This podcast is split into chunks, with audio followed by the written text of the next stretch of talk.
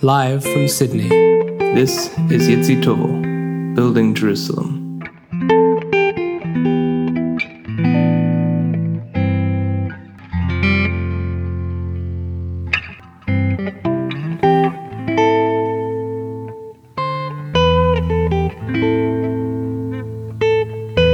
Our guest today is David Sandmel. David is the Director of Interreligious Engagement for the ADL, and his uh, academic work includes a commentary on First Thessalonians, the Jewish Annotated New Testament. And he's one of the editors of Christianity in Jewish Terms and Irreconcilable Differences, uh, an investigation into Jewish and Christian relations. David, it's a pleasure to have you on the show. Well, thank you, Yitzi. It's great to be here. I wanted to start with like this one thing I um I heard of yours uh, from a couple of years ago. It was an address you made to the uh, I'm gonna get the title wrong. The A Triple C, A Double C, the Council of The- Churches. The World Council of Churches. W WCC, WCC. Mm-hmm. The um, the World Council of Churches. You gave this address where you were like, "Look, great work on a lot of things, but I'm not happy with this, this, and this." Mm-hmm. Um, it, it was it seemed like a I want to say like a surprisingly bold um, speech, like very calm, very gentle, but um, but but firm. Uh, and it seemed to me that like that was like Jews wouldn't normally talk like that in front of councils of churches for most of history. Like something has shifted. Well, I, I think that um, something probably has shifted. Uh, first of all, that uh, by and large, uh, relationships between the Jewish world and the Christian world have changed a great deal since the end of the Second World War. Um, an organization like the World Council of Churches uh, in 1948 stated that anti Semitism is a sin against God and man. Um, um, if we look at the uh, Roman Catholic Church uh, in 1965 in Nostra Aetate, they also uh, repudiated anti Semitism and said that uh, neither all of the Jews at the time of Jesus or thereafter should be considered, held responsible for the death of Jesus. This is the repudiation of the deicide charge. And so, um, in those intervening years, there has been uh, a, a change in the relationship, a, a development of a relationship, even some friendship. And when that happens, it makes it possible to have some more difficult conversations. It's it's uh, it's interesting. You you mentioned the Nostra Aetate, um, what revoking of the deicide charge, because like deicide, you know, obviously means the killing of a god, which is I guess the, like, what what sort of Christians could could conceivably hold Jews responsible for. I remember thinking as a um, as a young man that uh, it was it was sort of disappointing to me that that charge had been um, revoked because like obviously it was the source of a lot of horrible stuff through history, but at the same time, it was kind of cool to be considered a god killer. Like that's a that's a you know it's a, it's a Norse sort of title, you know. Well, I, I, I guess, but the history of how that charge has been used Yeah. um, and the implications of it for Jews throughout history. You know, you can draw pretty much a straight line from the emergence of the idea that the Jews killed Jesus to the Nazis' final solution. You really? Yes. Now I'm going to let me qualify that. Sure. Okay. Because, um, and this is very important, that the history of Christian anti-Judaism, and this is not original to me. Others have said this as Sure. well. But the history of Christian anti-Judaism was a necessary but not sufficient cause for the Holocaust. Right. Right? Nazis uh, built on the anti Judaism that was at that point already deeply embedded in Western culture. Mm-hmm. They added their own elements to it. They removed some of the specifically Christian elements to it. But had it not been for that history of Christian anti Judaism, really beginning with the deicide charge, the Nazis wouldn't have had any any material with with which to work. They wouldn't have even, you know, all of those ideas about the Jews would not have been in the air. Right. So, but It wouldn't it's have been anywhere near as easy as it was to get everyone to go along with it. Correct. Right. Correct. That negativity, those that bias, that prejudice, those those images, um, where you know the identification of the Jews with Satan and so forth. Those were all part of of um, a- again of, of the sort of the warp and woof of Western civilization, and they're still in there. Um, the one of the differences.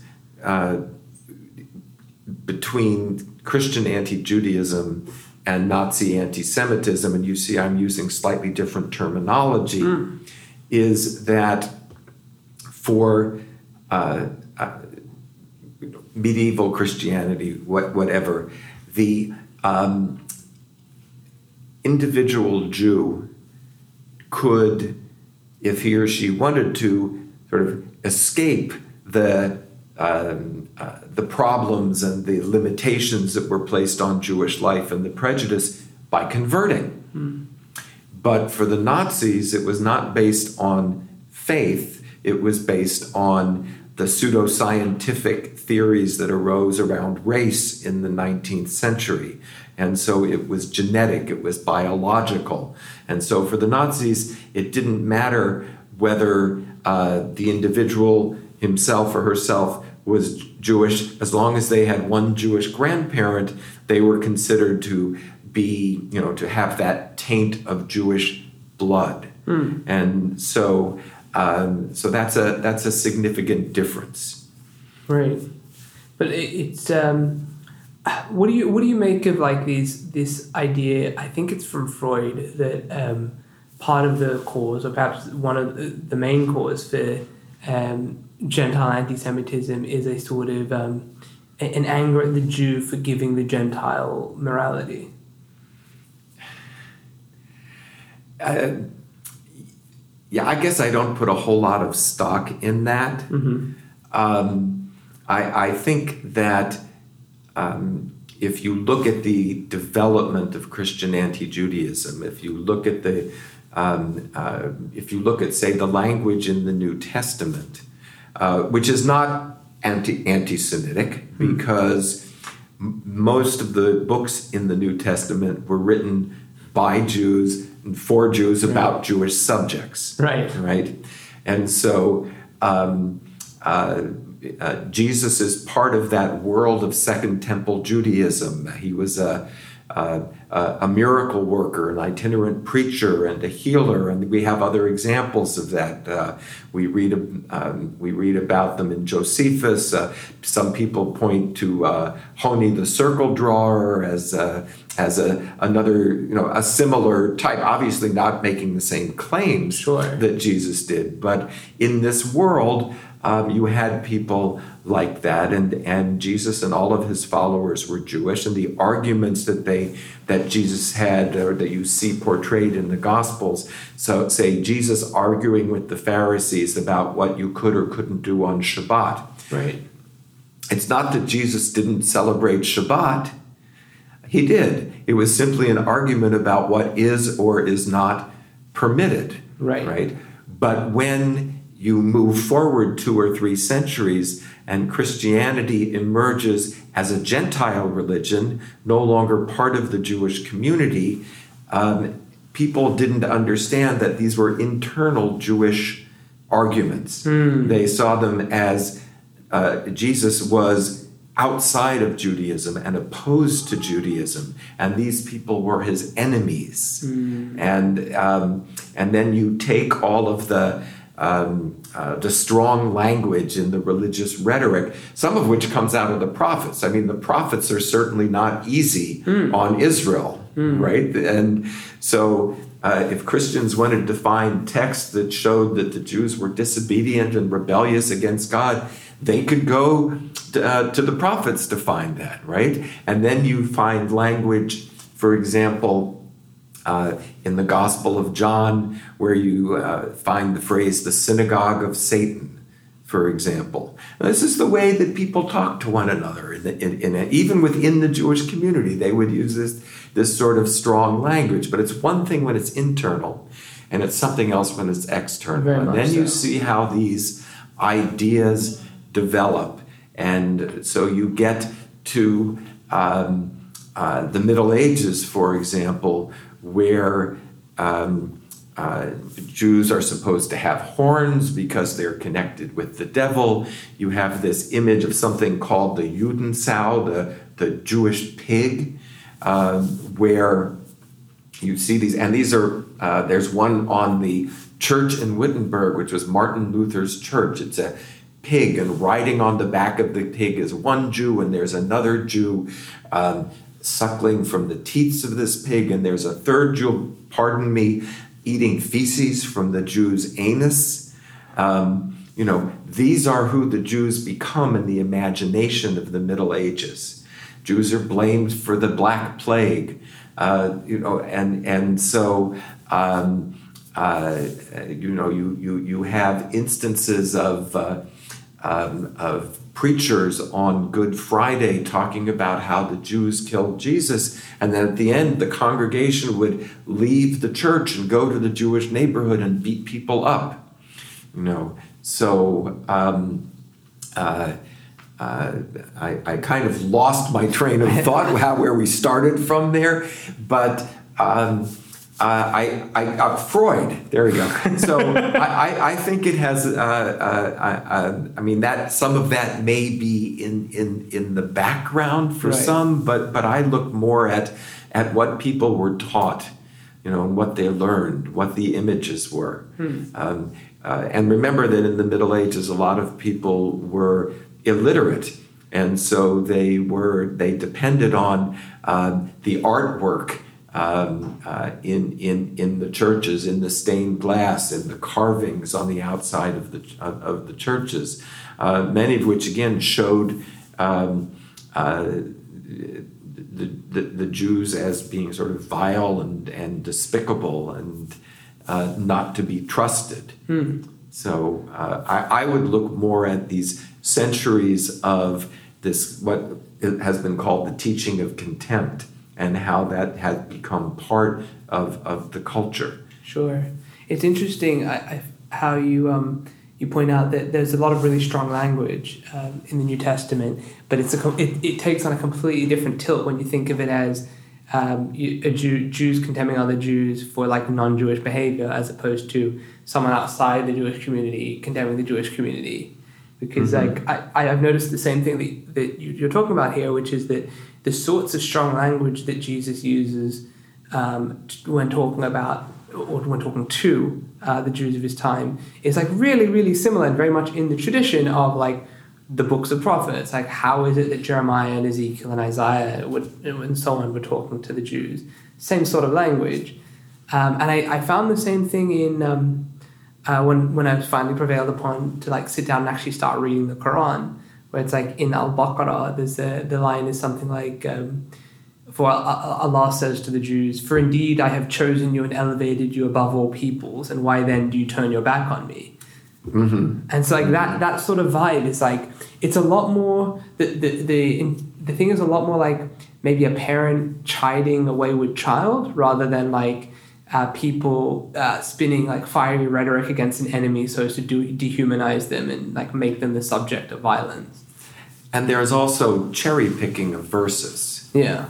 You know, so uh, one of the things we mentioned Nostra Aetate, hmm. one of the things that we find in Nostra Aetate, which is unusual, is that it doesn't cite any of the church fathers from the early centuries. It jumps over the tradition and goes back to Romans chapters 9 to 11, where you find um, Paul saying things like, Has God rejected his people? No. Mm-hmm. No.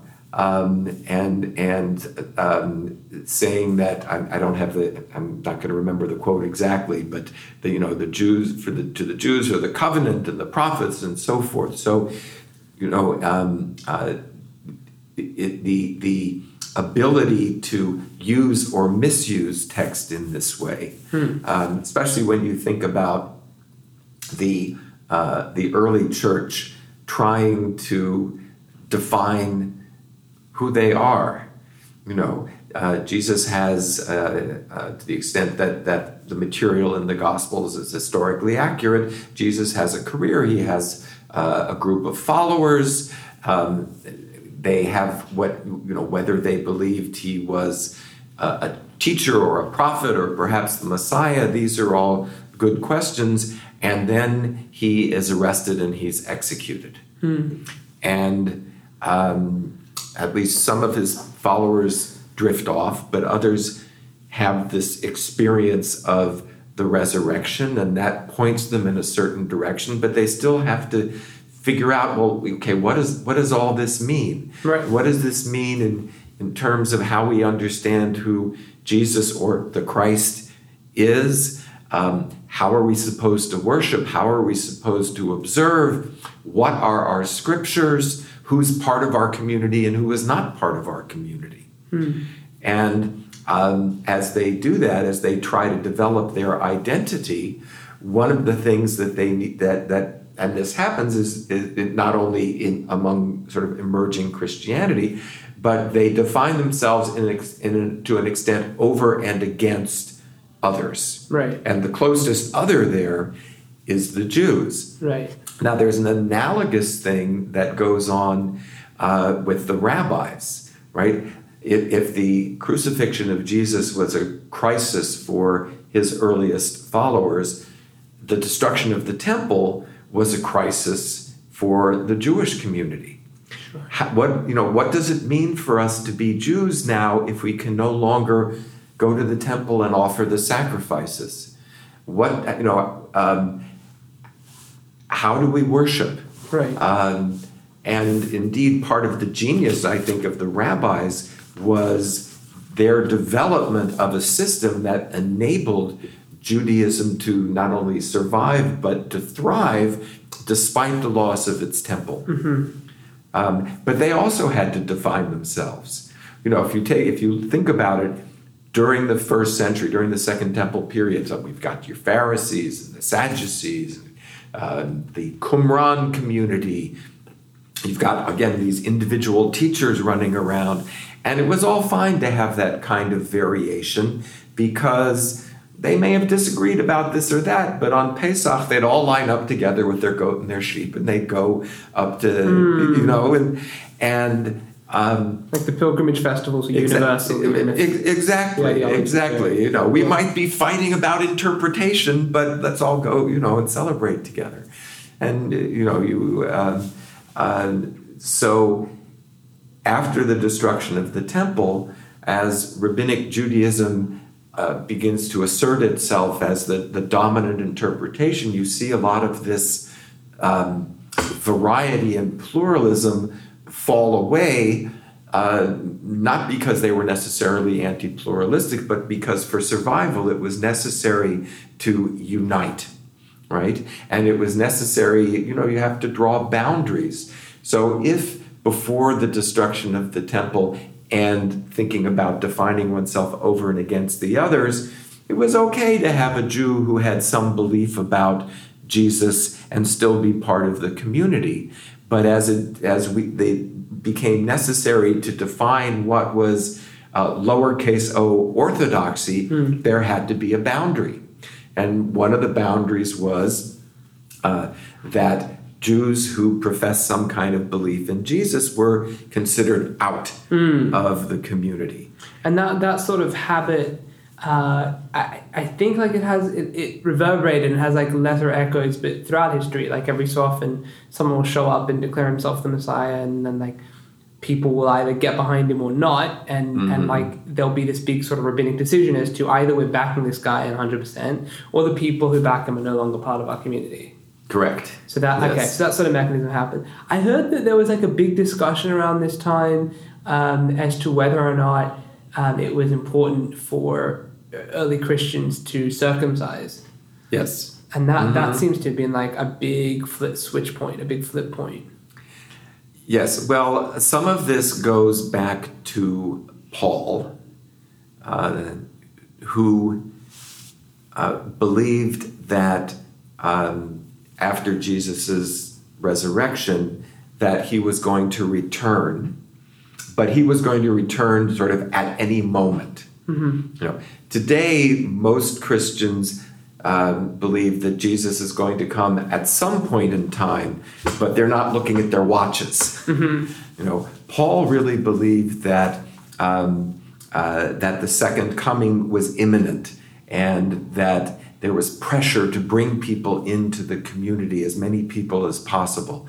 And uh, needless to say, the uh, issues such as circumcision and kashrut uh, and so forth were an obstacle for Gentiles. And so, um, uh, and Paul, and there's been a lot of scholarship about this recently that, that has suggested that um, Paul uh, taught that uh, the f- faith for Christians was sufficient, for Gentile Christians were sufficient, but he thought that Jews still needed to keep the law. Really? Yes, Where do you see this? Well, um, you'll see this in the works of, say, Mark Nanos um, and uh, I believe even N.T. Wright. Um, uh, I have a colleague named Amy Jill Levine, who's a Jewish New Testament scholar, and she says that uh, Mark, uh, uh, Mark, that that the um, that the Paul described by Mark Nanos was so Jewish she'd let her daughter date him. and I believe it was Raymond Brown, a, a Christian scholar, um, who said that if Paul had had a son, he would have circumcised him. So this Paul is didn't have any sons. uh, Paul didn't have any children. No. Okay. Yeah. So, so the argument is, and this is like based off extrapolation from the text itself. Correct. Yes. the various letters that Paul wrote, we're trying to figure out like what his views were, and Exactly. Okay. Exactly. And when he talks about uh, faith versus law and you know those sort of things. and so he seems so. And you find these arguments persuasive that Paul thought that Jewish Christians should be circumcised. Um, well, Jewish Christians probably would ha- already have been circumcised from birth, but yes, if they yes, that the law that Jews who were followers of Jesus were still obligated to In the covenant. uh, um, you know, to follow halakha, basically. Yes. I mean, that like to me that seems like really, really obvious just based on um, like the opening couple of pages where he's like, "I come not to change one jot or whittle of the law." exactly. Like that's pretty explicit. I don't know what else you want to do with that. Well, right, and and here's uh, again, um, uh, he he heals somebody and uh, who I think had leprosy and says, now you need to go to the temple and do the sacrifices, right, the appropriate uh, thing. So he The Thanksgiving sacrifices. right, right, you know, whatever the sort of the purification, the specific purification Ah, rites. Okay, so it wouldn't be a toda. It would be a No, uh, ola. Would it be an ola? A chatas. I'm not good at sacrificial law, but there is Right. a sacrifice, right? Right, right. That- you- you- yes, you'd have to go to the priest and you'd have to offer something, and, and that was part of the purification ritual. Um, the one of the one of the famous scenes in the Gospels is Jesus overturning the tables of the money changers in the temple in Jerusalem, right? And um, some people read this as his rejection of the temple altogether. But a different reading is um, that, in fact, the problem was not with the money changers themselves, it was where they were. You needed to have money changers so that you could change, you know, if you came from Babylonia or whatever, you needed the, uh, the temple shekel, right? So it was necessary for business. But these folks had set themselves up in the wrong part of the temple, and they were, in, in a sense, um, uh, perhaps polluting it or affecting its holiness.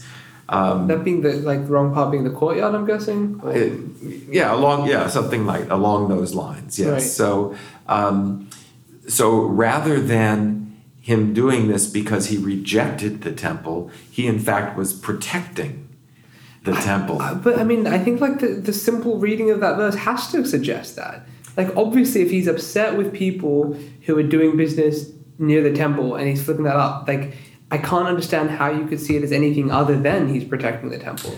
Well, right, but um, what happens about 40 years after Jesus is crucified. Right, by temple. Exactly. So Right. the, the, temple is destroyed, and that's referenced at uh, in the end of.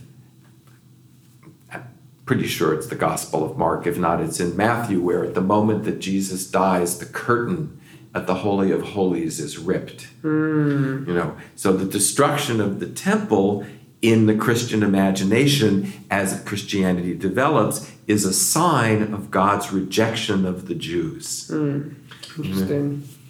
Interesting. I, I'm. I'm. Uh, I remember I read through the first two and a half gospels when I was introduced to them with like a really serious, um, very religious Jewish scholar, um, and I would I would stop and I'd ask, like I my my print like my um, I guess my conjecture at the time, and like this might be you know it's probably trivial to a scholar like yourself, but for me it was it was like quite the quite the chiddush, quite the like original idea. My idea was like no, this guy here was a guy who was like being a a a good Jewish boy, to quote the uh, you know the phrase. Like he was actually trying to do things the right way and in accordance with halacha and. Um, I read through it with this with this scholar, and, and I would stop him and ask him like, "What do we like? Has Jesus done anything wrong at this point? Has he broken the halacha in any way?"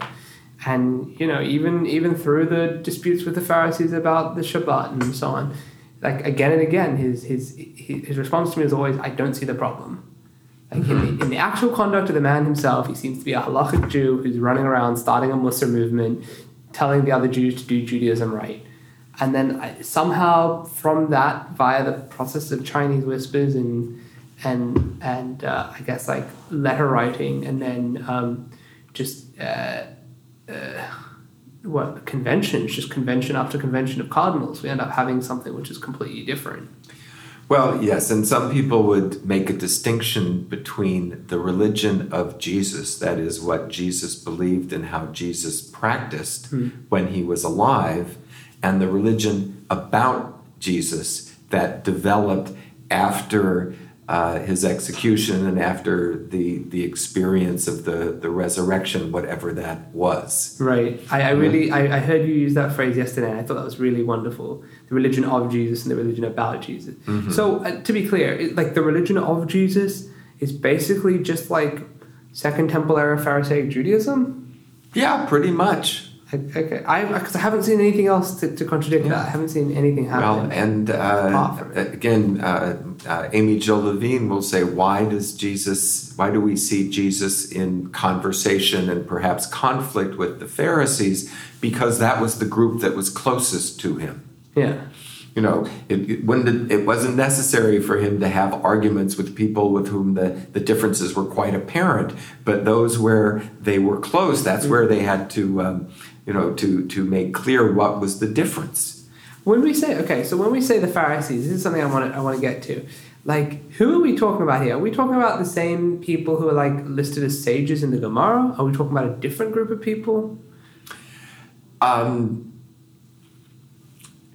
so the uh, I mean, essentially, we're talking about the, the, the same people. Whether we're talking about the same individuals, that that's a different ma- uh, matter. But it's you know it's clear that um, because we read about it not only in uh, in the New Testament, but we also read about it in Josephus, um, that the Pharisees were one of the sort of schools of Jewish thought at that period of time. Now, again, Josephus is writing for um, uh, a Greek reading Gentile audience, and it may, and so his description may have been tweaked somewhat for that audience and because he was sort of an apologist he was trying to in the wake of the destruction of the temple which made the jews not so popular in the in the greco-roman world he was trying to present them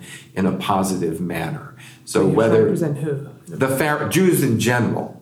And so he talks about the Pharisees and the Sadducees and the Essenes sort of as if they were Greco-Roman philosophical schools. Who, So who's this? Who's this? Josephus. Is Josephus. Okay.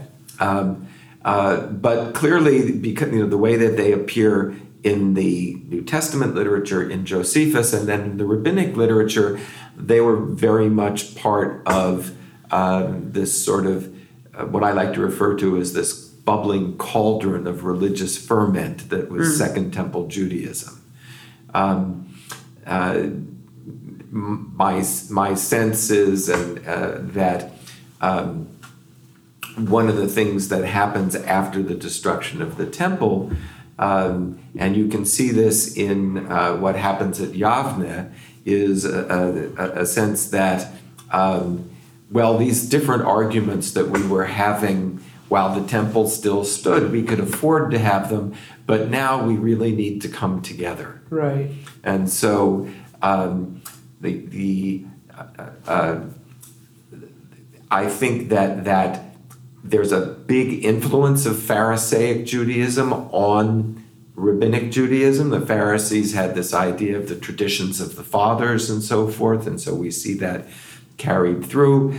Um, but you know, the rabbis also have some there's some influence there from some of the other groups, certainly from the Sadducees. Oh, so you hang on. So you're saying the Pharisees and the rabbis are two separate groups? Um, I'm saying that the um, uh, the Pharisees are sort of the the precursors of the rabbis, right? You know, and and and they kind of merge into each other. Are okay. they? Are the the rabbinic Judaism again emerges out of Second Temple Judaism, and the Pharisees are probably one of the major influences. Right. Okay. So that's what I'm seeing too, and like mm-hmm. I'm trying to get my head around. So something I'm trying to clear up for myself is is if you look at like the ah, gospel accounts and take them as like sort of face value, because I know mm-hmm. like none of them were written at the time, so we don't know what was changed around and what have you. Mm-hmm. Um, I'm, I'm trying to sort of square the account that seems to emerge from that, from, from the Gospels themselves, from like the earlier Gospels, not even the letters, just like Jesus walking around doing stuff. But he seems to be like up against a like an intractably corrupt society in some ways, and like that doesn't show up for me in the Mishnah. That doesn't show up for me in the Talmud.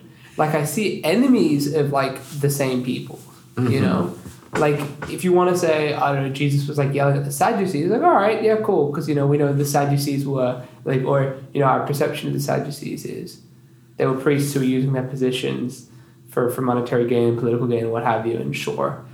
But like the, the Pharisees themselves? Well first of all the Pharisees are not um, presented only negatively in the New Testament. Again mm-hmm. that's part of the cherry picking that went on in later generations Paul identifies himself as a as to the law a Pharisee. Hmm. You know, um, Joseph of Arimathea, who provides the burial place for Jesus, is a Pharisee. And Jesus says, "Who is the subject of uh, the Blake poem um, Jerusalem?" Right. Did those feet in ancient times yes. wander on England's mountains green? And um, uh, uh, you know, he says at one point that the Pharisees sit in the seat of Moses. Mm. So he has this, uh, you know, he didn't like hypocritical Pharisees. So, is, so who are the hypocritical? Like there are these people who are yelling at Jesus in the in the in the Gospels. Who are these people? Are they like? Are they a different group of Pharisees to the sages of the Talmud? Are they the same group? No. Well, I. Um,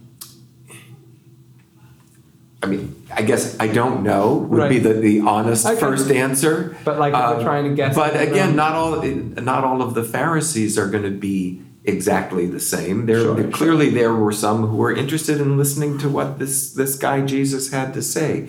If you think about the um, the parable of what's known as the parable of the Good Samaritan, mm-hmm. okay, it says it says uh, the the um, I believe the text says, you know, that this doctor of the law or this lawyer rose up to challenge Jesus.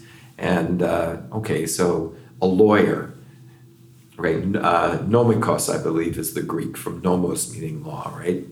So who who's going to be a lawyer in the first century?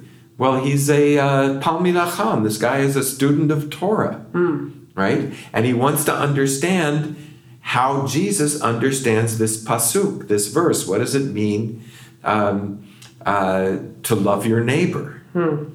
Right? And so Jesus tells a story, right? And he tells the story about a man who was going down to Jericho and he's beaten up by thieves and left on the side of the road, right? And um, uh, first, a priest who's going down uh, walks by and sees this injured man and, and ignores him. And then a Levite walks by and ignores him. And then a Samaritan comes and, and helps him, right? And so Jesus says, who is, you know, who in this story is the neighbor, mm. right? Um, uh, you know, it's it's a lovely story. Again, I'm now I'm switching topics a little bit on you here, but if we go back to how that becomes interpreted, um, uh, one of the ways that it's interpreted is uh, well. Let me back up for just a moment. Um, I think what you know, if, if you are hearing Jesus tell this story in the first century, and you hear him first talk about a priest, then talk about a Levite, who's gonna who do you think is gonna come next? The natural next thing is an Israelite. Exactly. Right. So um, uh, you know, and in storytelling, things come in threes, sure. right? So you're listening, and you know, okay, you had a priest, Levite, Samaritan. That's going to get people's attention sure. because who were the Samaritans? The Samaritans were these people who had their who claimed to be the true Israelites with, with the real temple on, on Har Gerizim, mm. right? So, um, uh, you know, the idea that the Samaritan is going to be the good guy in this story is really a wonderful storytelling technique. Right. So, again, we talk about what happens to these texts in later generations, and some people say, well, the priest and the Levite wouldn't didn't want to touch the man because he he was he was bloody and he that would have made them ritually impure and so forth and it's a critique of the Jewish purity system and uh, and and so forth. Well, okay. First of all, that doesn't apply, right? Because pikuach nefesh dochet hakol, right? If somebody's injured, you have to help them. Number one. Right. Saving Number, of life like overrides everything else. Exactly. Number two, they're going down from Jerusalem, which means they were not headed up to the temple. And when they were to come back, they would probably have to purify themselves anyway. Right. Right? So it's not about. And I don't think blood alone. Oh, it doesn't do somewhat pure. Yeah, fine. Right. So. Um, uh, Does it? Hang on. Does the blood of a wound render them impure anyway? I don't think so yeah, I'm again. I'm gonna I'm I'm gonna pass on right. that one because I don't have my resources right yeah, at me. But and and it's certainly because it wasn't because it, he was the guy was dead because even there there's a, an obligation, right? If he were dead, they'd be obliged to, to stop and bury right, him. The mitzvah, yeah. right? So in in in, in either case, um, it had nothing to do with the fact. Of, of their roles as priests and Levites, sure. it had more to do with um, the idea that um, these were people who were supposed to be uh, religious exemplars, mm. you know, and they should have done the right thing. They weren't the neighbor. It's the person that we all hate who showed what it really meant to be a neighbor. Mm. And that's a really interesting teaching. Yeah. Right? And it wasn't um, and it wasn't an indictment of all priests or all Levites, just these particular priests and Levites. The next, the next Twitter campaign, hashtag not all Levites. Right. oh boy. Here we go. Mm-hmm. But it's right. So it's like you can see how later on it would you, by people who were sort of allergic to the temple faith and allergic to Judaism would see this as like another one of like, oh, you see, Jesus beating up on them Jews who were the bad guys, but mm-hmm. actually it's obviously like a contextual story where he's saying, here is the priest and the Levite who really should know better, who really should be That's right. doing God's work, and they're not. And then it gets connected to this idea of legalism. Right. You know, of, of Judaism being a, a formulaic, cold, legal religion that would prohibit somebody from helping somebody else yeah. who was in need. Oh, it's interesting that I think like Islam even inherited that from Judaism. Like I heard a um, a Sufi teaching that um, uh, what is it?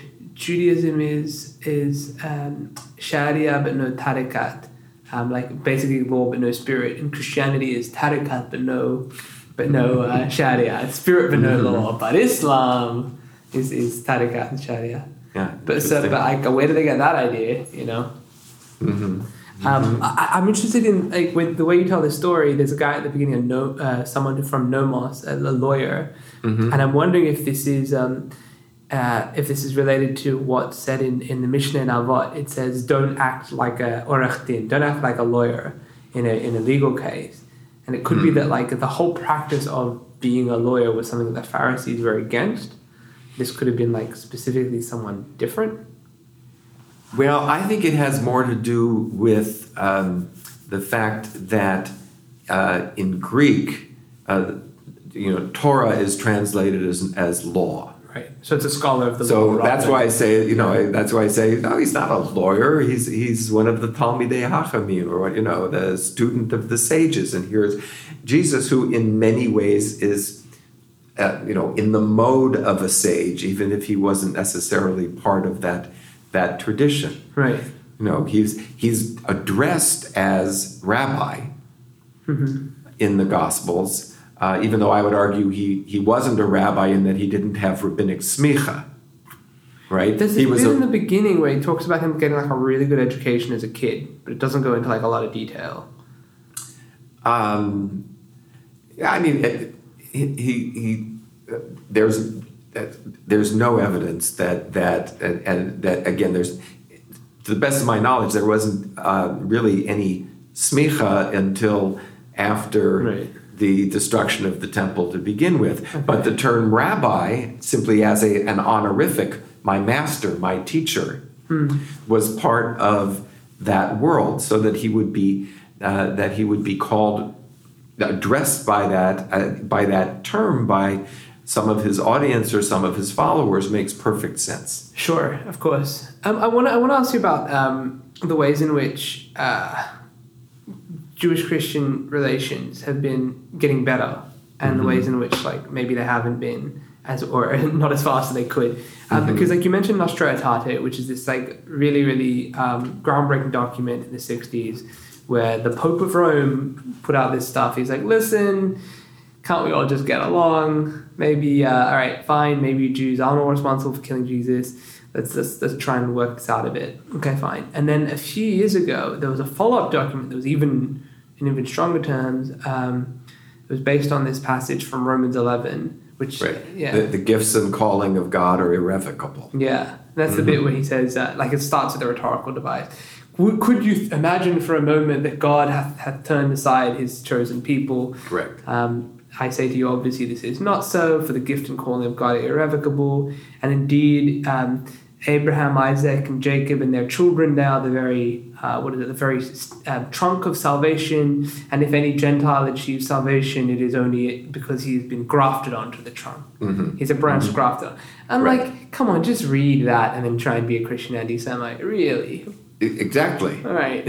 but they, they, they took this verse and they wrote a very, very nice letter about how, um, uh, about, you know, the importance of being nice to Jews. And like a couple of things that really came out of that, which really struck me, um, was uh, a, one was it, it pulled, it pulled back the um, doctrine that Jews need Jesus to go to heaven.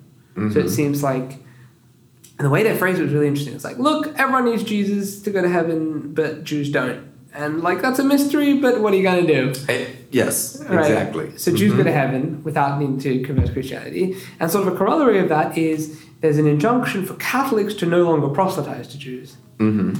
And I remember reading these, and I just had my, my boots proverbially rocked off, like just incredible. Like, I, what do you make of that, both as a scholar and as someone who's in the in the field of you know anti defamation?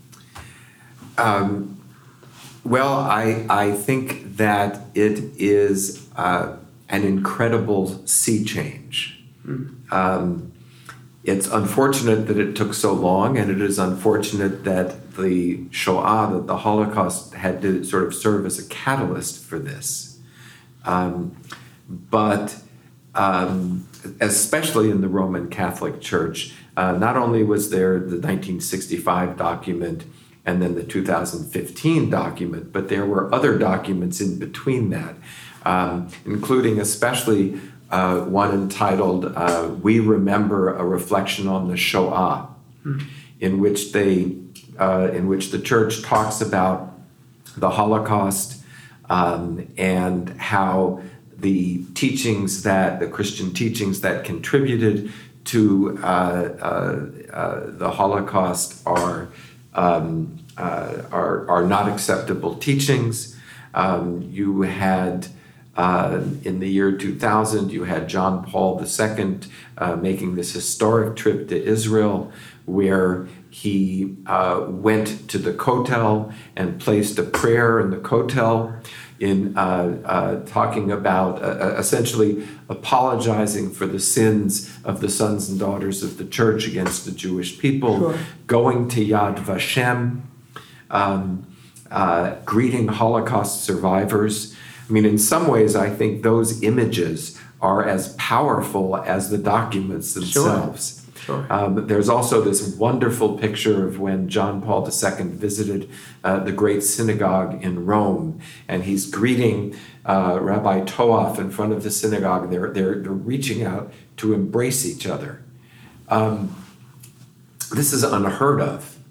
Um, you know, my, my grandfather, who came to the United States from Tsarist Russia, um, uh, once came to, to visit my family, and my father said to him, "They're they're doing a a production of Tevye and his daughters, the, Sholem Aleichem stories that were made into Fiddler on the Roof.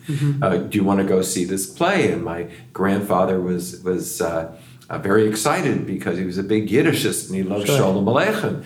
My father didn't tell him that it was being produced at a Roman Catholic women's college that Oh, had boy. a wonderful theater department. Okay. And so they walk into the foyer of the theater before the show, and my grandfather sees these priests and collars and nuns in habit, and his response was fear. He said to my dad, my father, you know, get me out of here, because he was frightened. Hmm. You know, This was in America. this was in America, you know. Uh, but that's what he brought with him from from the old country. That Right. that Christian clerics, clerics, and his experience was probably with Russian Orthodox, not with Catholics. But you know, it didn't really make that much difference. Um, these were people to be feared, Yeah. and so here you see the Pope and the chief rabbi of, of Rome embracing each other. And now Pope Francis, who has this incredible relationship with Rabbi Avram Skorka, they've written, they, they had a, I think, a television program together and they wrote a book together. And now you see this picture of, uh, of, of Rabbi, there's this picture taken from the back of Rabbi Skorka with his arm around you know, the Pope's shoulder. So not a formal embrace, but just they're buddies. Right. They're friends, and I think they got they they initially got together over. Uh, um, uh, whether you call it football or soccer, but you know uh, um, those things. So the the um, the idea. Well, I'll, I'll do a little bit more biography, if you will Sure. that my father was a rabbi and was a scholar of uh, both Tanakh and the New Testament. And he wrote books like A Jewish Understanding of the New Testament, We Jews and Jesus, We Jews and You Christians. He wrote a book about Paul, and he was a pioneer in post World War II Jewish Christian dialogue. So I grew up in a home where, you know, if it was Shabbat dinner and there wasn't a minister or a priest or a nun at the table, it was unusual. Right. Now, I didn't think anything different. You know, I was a child, that's just the way it was. But very few of my Jewish friends were having those kinds of, you know, Shabbos dinners or, or Passover Seder's. But my father, uh, as a child, growing up in St. Louis, he and his Jewish friends would have to take a long walk home because if they took the direct route, they'd walk by the Catholic parochial school and they'd be beaten up Really. you know. And he, um, though uh, uh, he was a well recognized scholar and he was invited to um, uh, talk in, in Protestant churches and Protestant seminaries and so forth, but not until Nostra Aetate was he ever invited to a Catholic institution. After Nostra Aetate, he said it was like the floodgates opened. And he had these uh, wonderful relationships. He received two honorary degrees from Roman Catholic universities. And then I ended up having uh, a chair in Jewish studies at a Roman Catholic seminary co funded by a Jew and a Catholic. Hmm. And I've now I'm going to show off. This was the Catholic Theological Union. that's correct, Catholic Theological Union in Chicago. Now I'm going to show off a little bit. I've met Pope Francis five times. Wow. I You know. kind I really wanted to ask you this, but I was like, is it sort of naff? It's sort of naff. I'm not gonna ask. I'm glad you. I'm glad you wanted the You information. know, so if you What's he like? well, he's very genuine.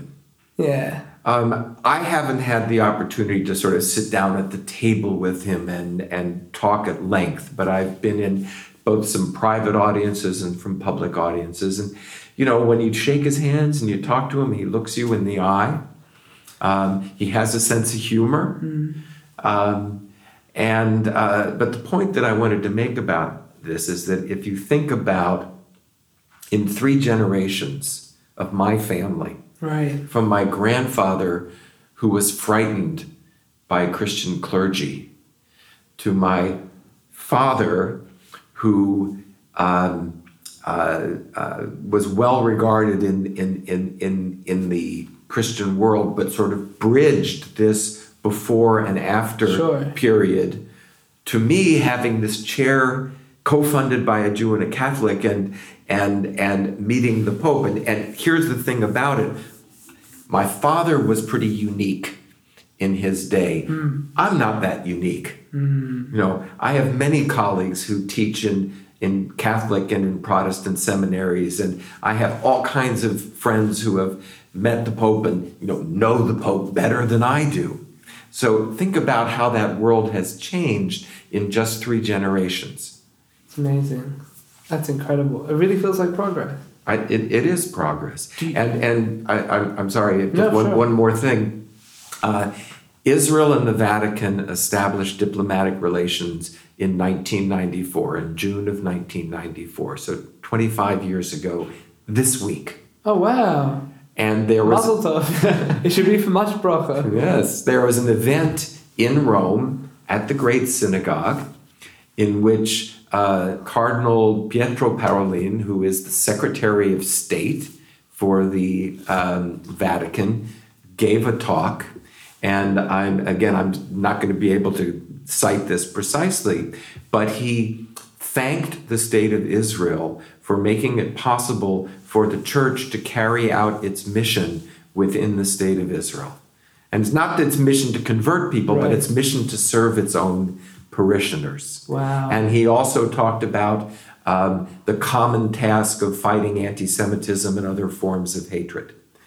Now, you know, that's the kind of thing my grandfather never could have imagined. No, no chance. You know, Even for your father, that must have seemed far off. yeah. Well, um, uh, yes, um, but but he saw those he saw those shifts. He saw those changes. What do you? What do you? Do you know much about this? Um, uh, this sort of dis, this rumbling discontent by hardline cardinals within the Vatican against Pope Francis. Um, yeah, I mean, I, I I know a little bit about it. Um, uh, you know, in in any um, um, you know in in any religious community, there are going to be people who have different uh, uh, uh, opinions and uh, different views of what is the the proper way and some of it has to do i suppose with with theological issues and then some of it has to do with administrative stuff and perhaps even power politics about Sure. someone in this office and someone in that office um, uh, um, uh, pope francis has um, shied away from a lot of the sort of imperial trappings of the papacy. So he doesn't live in, in the same sort of uh, lovely apartment in the Vatican that some of his his uh, um, uh, some of his predecessors have lived in. And, He, uh, he sits on a simple chair instead of a golden throne. Right, exactly, and and I think some people find that threatening. And then his, you know, the the Boy, they should meet Jesus. Real friends. you know, and, and of course, the, the, the church is dealing with very difficult issues around um, uh, uh, abuse by, by Yeah. priests. And I think that is also threatening to people. And there, you know, of course, and there are people who think he's not doing enough. So, um, Do you think he's doing enough? Um, you know, I, I, I really don't know. That's not. Yeah. I, I mean, I, I, don't know how anyone. In, in, in fact, I, to be honest, I, I, I- don't think it would be my place really to comment on that. Of course. Um, but let me let me ask you this on, on the subject because I'm really interested in the papacy as this sort of um, this sort of conceptual um, sort of uh, this conceptually positive thing. So like I guess we have this conversation here in Australia every every couple of years about whether or not we should become a republic or, or stay a constitutional monarchy because technically the Queen of England is still our you know is still our um, head of head of state. mhm. Um, and you know, she doesn't do much in our in our day to day life, but you know, here's oh, and that, not on this one, but you know, here she is on here She's she is on your the money, currency, yeah, right? Of course. And- Mhm. and like and when I was in synagogue here on Shabbos, they read a prayer for the Queen. Oh, how lovely. Know, Uh, that's that's that's right. So that spirit exists, and I'm like, you know, people, some people are for it, some people are against it. I myself, I'm like, I'm really into constitutional monarchy. I think like partly because I'm like a huge nerd, and partly because like you know I'm a sucker for pomp and circumstance, but partly because like. I have you ever seen The Crown, like this Netflix series, The Crown? yep. Yeah, so I really like that. And and like one of the things that happens there is like you see these these meetings every week where sort of the prime minister shows up and just like explains himself to the queen and she just sits there and listens. And she doesn't really have that much power to to change his mind or push him around or anything, but I think that mm-hmm. process I mean that, that's what the word the phrase prime minister, right? That's what that means. Like the the first prime, the first among those who serve, the mm. prime minister, and the fact that he shows up and like talks to the monarch and explains himself to the monarch and justifies his decisions from the point of view of service, like that that alone is probably healthy for him and for the country. And the mm-hmm. fact that the people have someone to look at in times of crisis who's just calm. They're like, oh well, you know, she's calm. I guess we could just be calm, and that sort of helps mm-hmm. have some breathing space to get through. You know, because she's not being buffeted by the winds of the next election cycle and all this stuff. And I feel like that's that's all that's really healthy. And so I think about this in terms of like the Catholic Church too, which is that like the role, the fact that there's a guy in the role of Pope who's just like sitting there being, you know, as they the the continuation of the, the kingdom of St. Peter or what have you. But like the, the Catholics sort of have a guy to look up to and go, oh yeah, that's, you know, keep on being a good Christian. Um, I, you know, I think that that might be really healthy. And for to have someone like Francis in that role seems really, really healthy because he seems like an actually good dude. Um, but I guess I'm just kind of concerned that like and maybe this is you know my own you know uh, indentured Jewish fear seeping out, but I, I, I fear that it could be rolled back all too easily.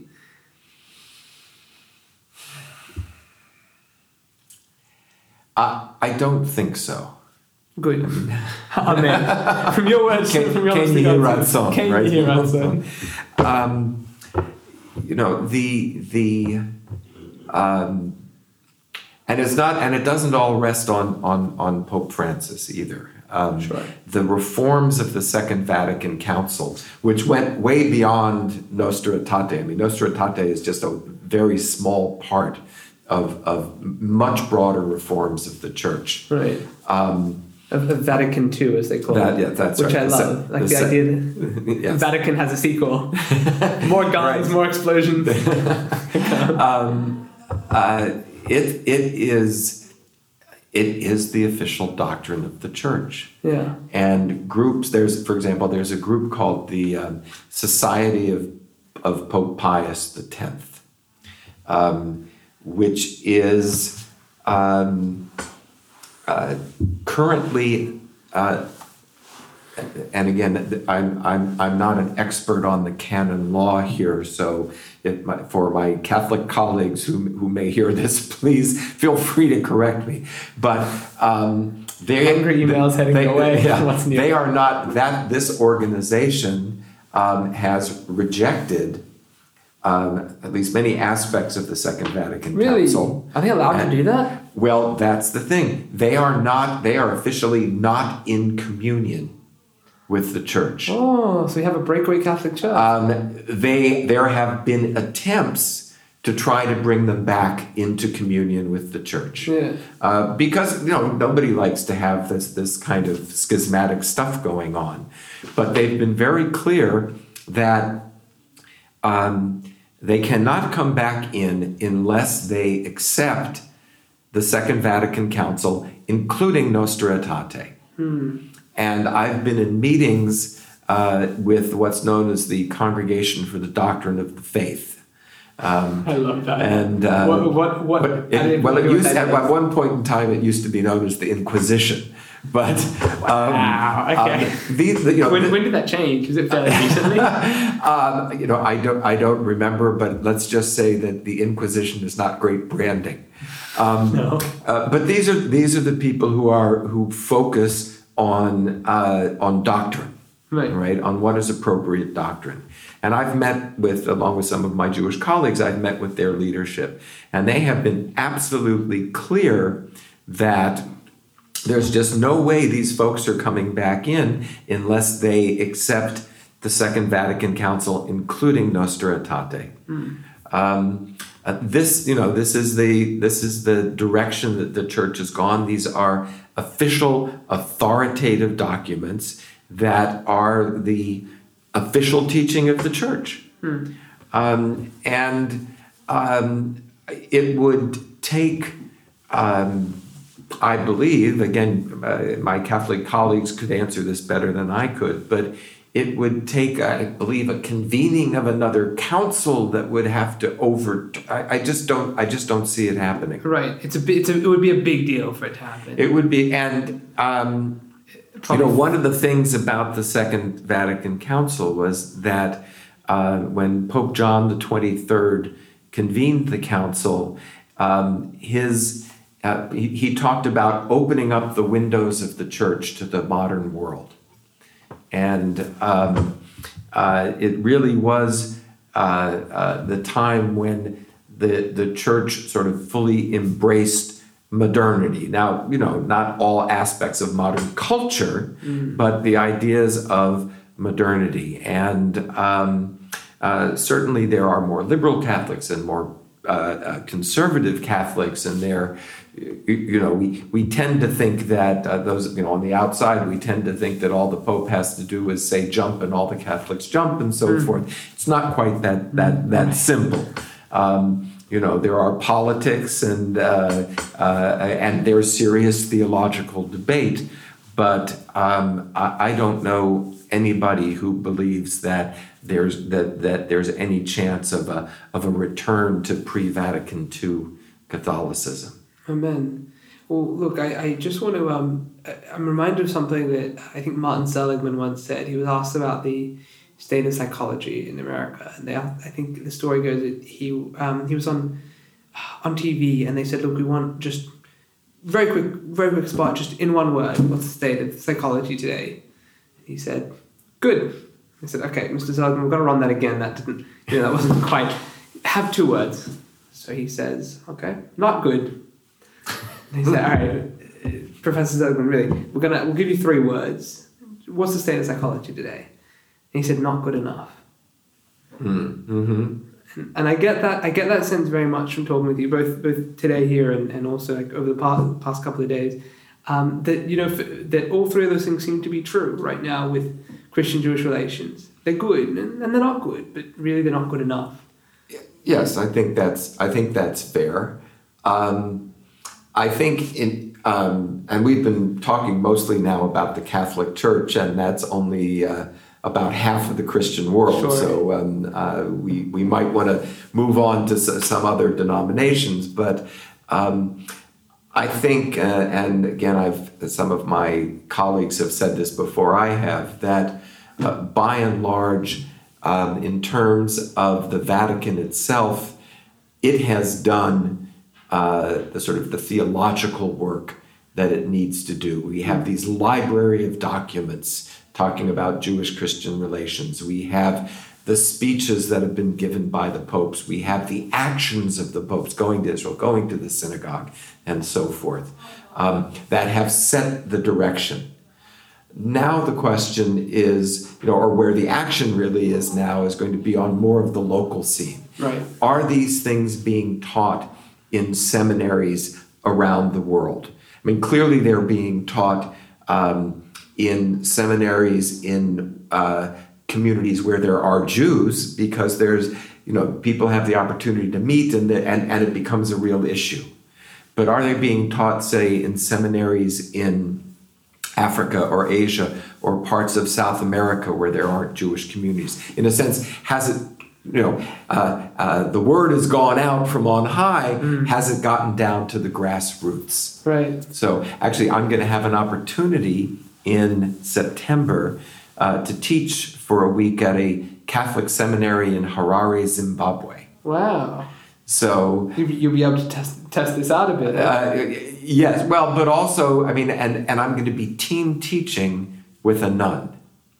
You know, so it's not going to be like the Jew's going to walk into the room and say one thing, and then maybe walk out and someone's going to say something else. But the students are going to get to see the two of us interact. That's cool. And I'm really excited about that. Do you have someone on, on hand to film it by any chance? I, I, think it would be really cool to film it. Well, I actually have a friend who's working on a documentary, and she's hoping to be able to do that. Good. She needs to raise some money. Uh, there is an issue about some political instability there right now. I hope that doesn't. Uh, get in the way, but yes, I, I agree. Yeah. That that um, I mean, I'm I'm I'm I, am really excited about it. It's going to be a, an incredible experience for me as well. Not to mention the fact that there is uh, in Harare, Zimbabwe, there's a synagogue of Lemba Jews, which is one of the, the African groups that um, uh, believes that they are descended from the ancient Israelites. Oh. So that's a whole other piece that intrigues me as well. I'm sure. going to get to meet with them too. Worth worth looking into. I'm, I, am wondering because you, you mentioned there are a lot of other um, you know the Catholic Church is only you know half the puzzle. Mm-hmm. Um, there's a lot going on with with different Christian groups in America today, and I remember you mentioned something to me yesterday off mic. Um, you were telling me about all the different the different kinds of Christian groups being having very different dynamics, mm-hmm. especially with when you when you go to meet with them. Yes, well, and um, by and large, um, at least in the United States, um, and um, I think in many parts of the world, um, most Christians um, have, uh, uh, you know, repudiated anti-Semitism, and and they don't teach.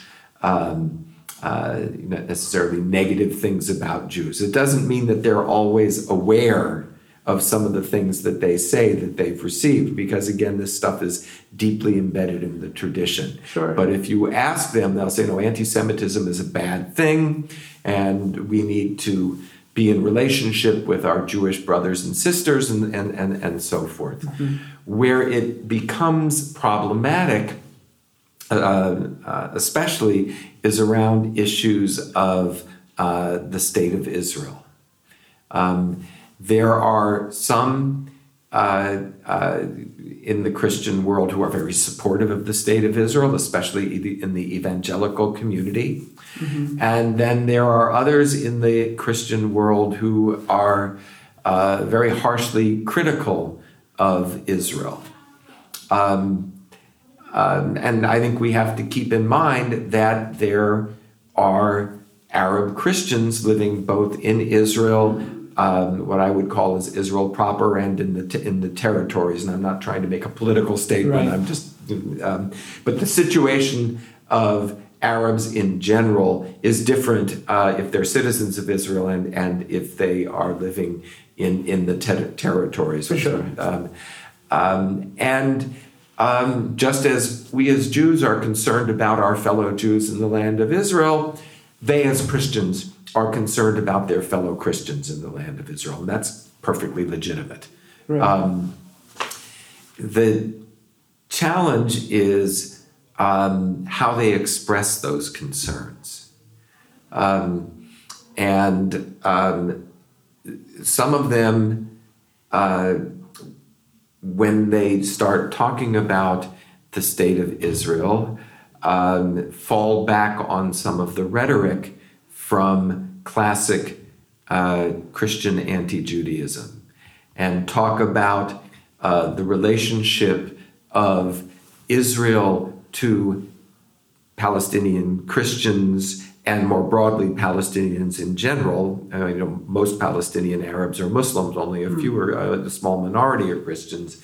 In the way that, um, uh, in the way that the Jews in the New Testament were, are perceived to have treated Jesus. Mm. So, um, you you find. Um, uh, for example, uh, uh, in one of my sessions yesterday at Limmud, I put up on the screen an image of an Israeli soldier with a bloody bayonet, and then there's a, there's a um, it, it, it, looks like a, a pietà. Pietà is a representation of Mary holding the body right. of Jesus, and the caption was something along along the lines of "Don't kill him again." Oh.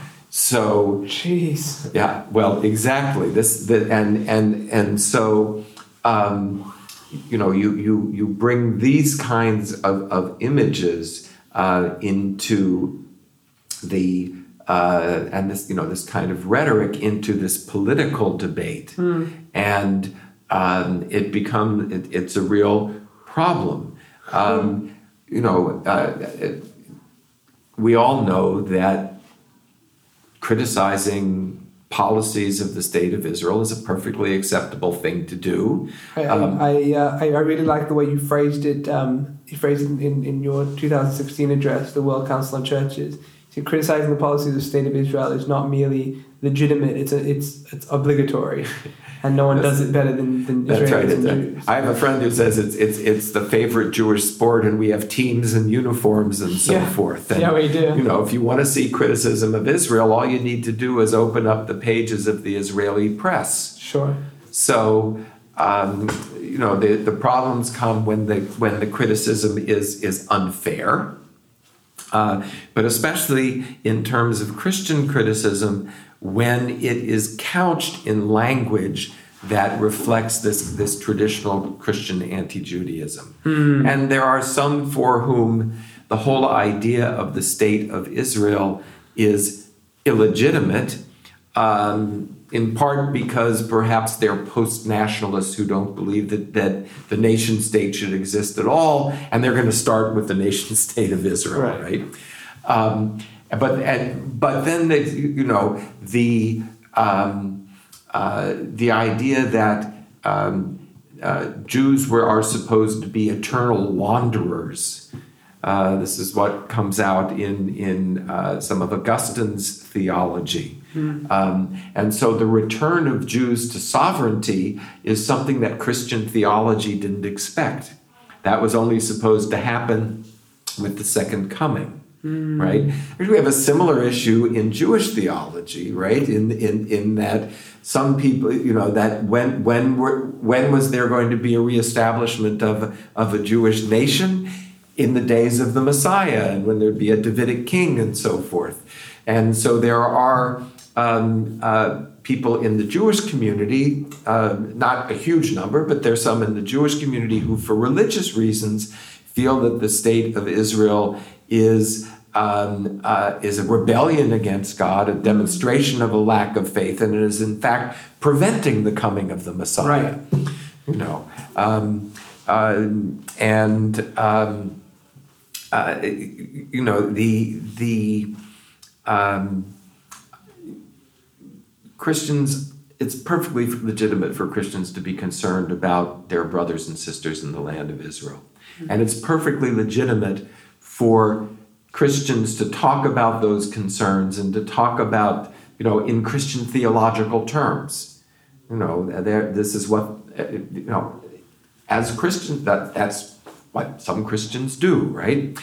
But when it crosses that line into anti Judaism or anti Semitism, um, that becomes problematic uh, when it turns into the denial of the very right of the state of Israel to exist, now I consider that to be anti Semitic.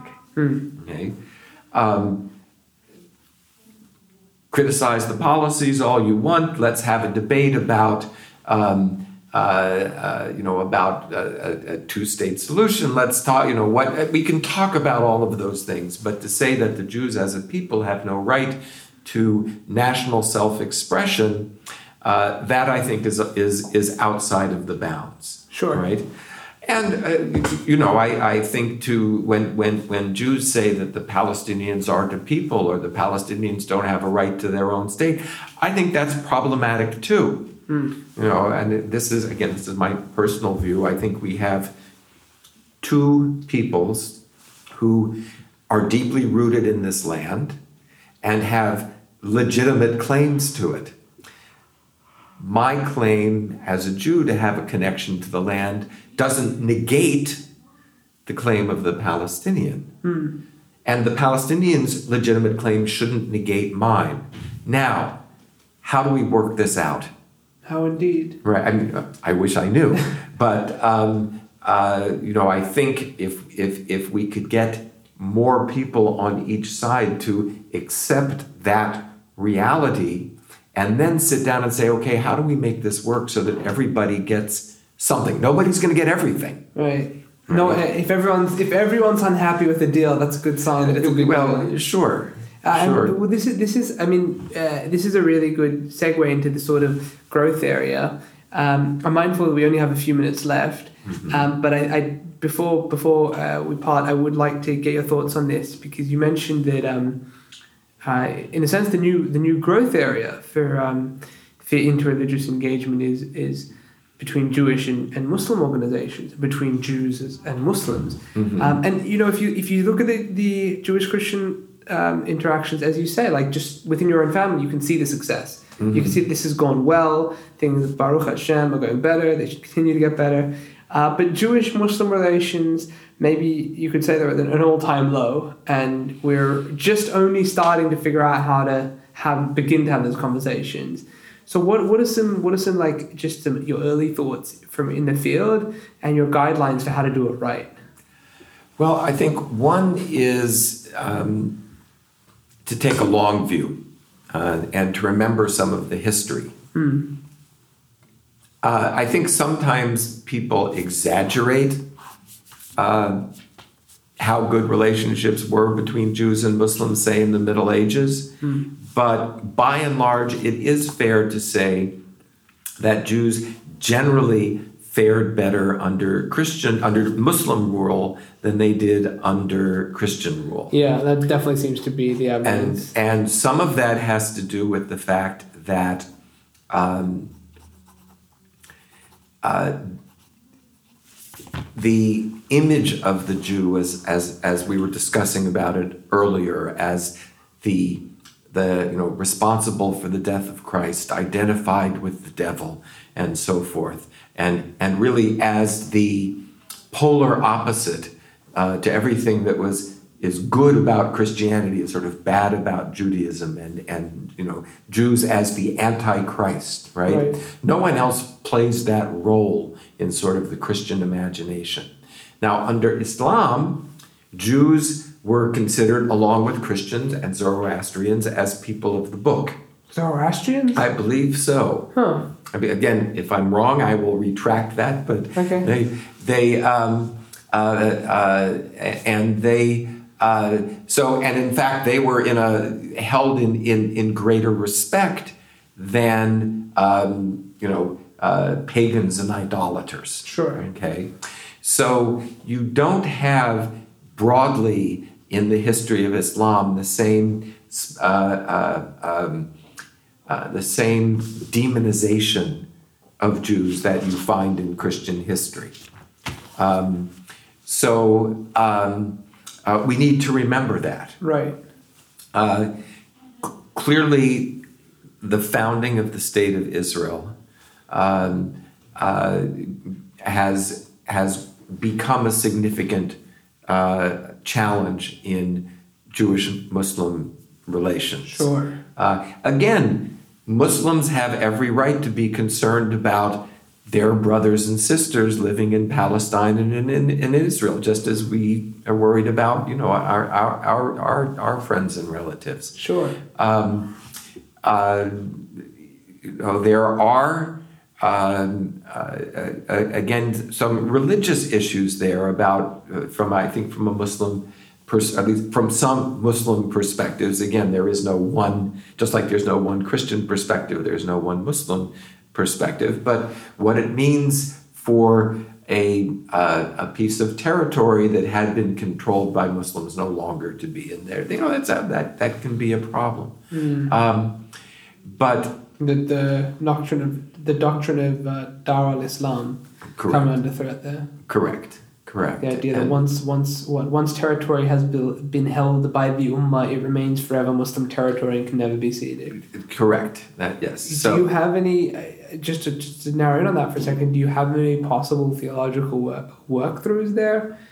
Is Uh, you know, I don't. Um, but, um, uh, you know, I know plenty. I mean, plenty. I mean, I don't know all that, you know, of the 1.4 billion Muslims Right. in the world, you know, I don't know all that many, but I know um, uh, uh, I I have many colleagues who um, uh, recognize that, um, uh, and and perhaps they're not, you know, maybe their interpretation isn't strictly, uh, you know, again, lowercase o, Orthodox Islam. lowercase a halal? so, um, but they, um, uh, you know, they recognize that uh, the, the Jews not only have the right but also have the need to have have a state, and all, and um, that. Uh, they want it to be a state in which their co-religionists are treated with, you know, fairness and justice and have freedom and so forth. Um, um, and uh, you know, so so not you know clearly not every Muslim believes that um, you know the Jews have to be thrown into the sea. Um, uh, you know, they they they look at the world perhaps through their Muslim eyes, but also through modern eyes and through their understanding of Jewish history. Um, uh, so, you know, and especially I think for Jews and Muslims who live as minorities in other parts of the world. The United States is my experience, but I would think also in, in Australia and so forth, where both communities are minority communities. Throughout Christendom. Exactly. And indeed um, have some of the same concerns. Um, uh, you know, uh, the, the, um, the guy who went into the Etz Chaim synagogue in Pittsburgh, you know, uh, and killed 11 Jews on a Shabbos morning, um, in his manifesto, wrote about the fact that he did this because Jews, and he mentioned specifically an organization called HIAS, were, uh, were bringing immigrants, including Muslims, into America. Hmm. You know, the, the people who hate Jews often hate Muslims as well.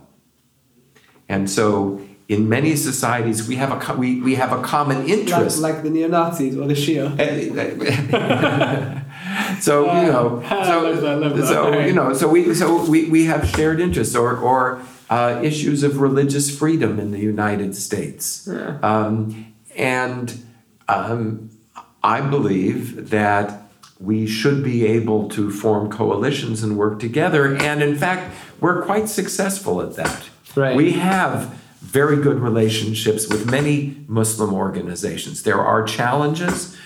If things get hotter in Israel and Palestine, it has an effect. But, um, uh, you know, my organization and and I personally have very good relationships, not, you know, not with everybody, but with some people. And in some ways, um, uh, there, you know, it's not like we have to overcome 2,000 years of uh, anti Jewish rhetoric from Islam in the same way we do from Christianity. Right. It's, it's a different creature, and we can look back and say, you know, some people hold up the golden age of Spain, for example, as, as, as an ideal. Uh, again, sometimes it's a little more idealized than it really was, but it gives us a model. Yeah. And it gives us a way of saying that this is not inevitable. Right. This isn't, and this isn't, you know, is deeply ingrained in the past. I remember a, a, friend of mine characterized it like this. He said, if you go to Europe um, and you just like go around the cafes and whatever, they'll you sort of get this sense from, from a lot of the Christians there, like they'll be very polite with you as a Jew, but you know they'll look at you with these sort of these these cold eyes, and like you can sort of see like deep in there like this sort of hatred looming. He says you can go to an Arab country and, and they'll they'll they'll yell at you and they'll be angry at you, uh, but the moment you know you go as their guest into their tent they're all warmth and, and joy, and mm-hmm. like that that melts away. So like we just sort of have a very different thing to work with. It's not like a history that's of like of, of deep hatred and antipathy. It's more mm-hmm. like a very hot, very present current conflict. Yes, yeah, I, I think that's fair. As well. Well, David, it's a real pleasure to have you on the show. Well, thank you. And uh, many blessings with your work. And, and with yours. and may we, may we merit many good things. I hope so. I hope, hope so. Thank you.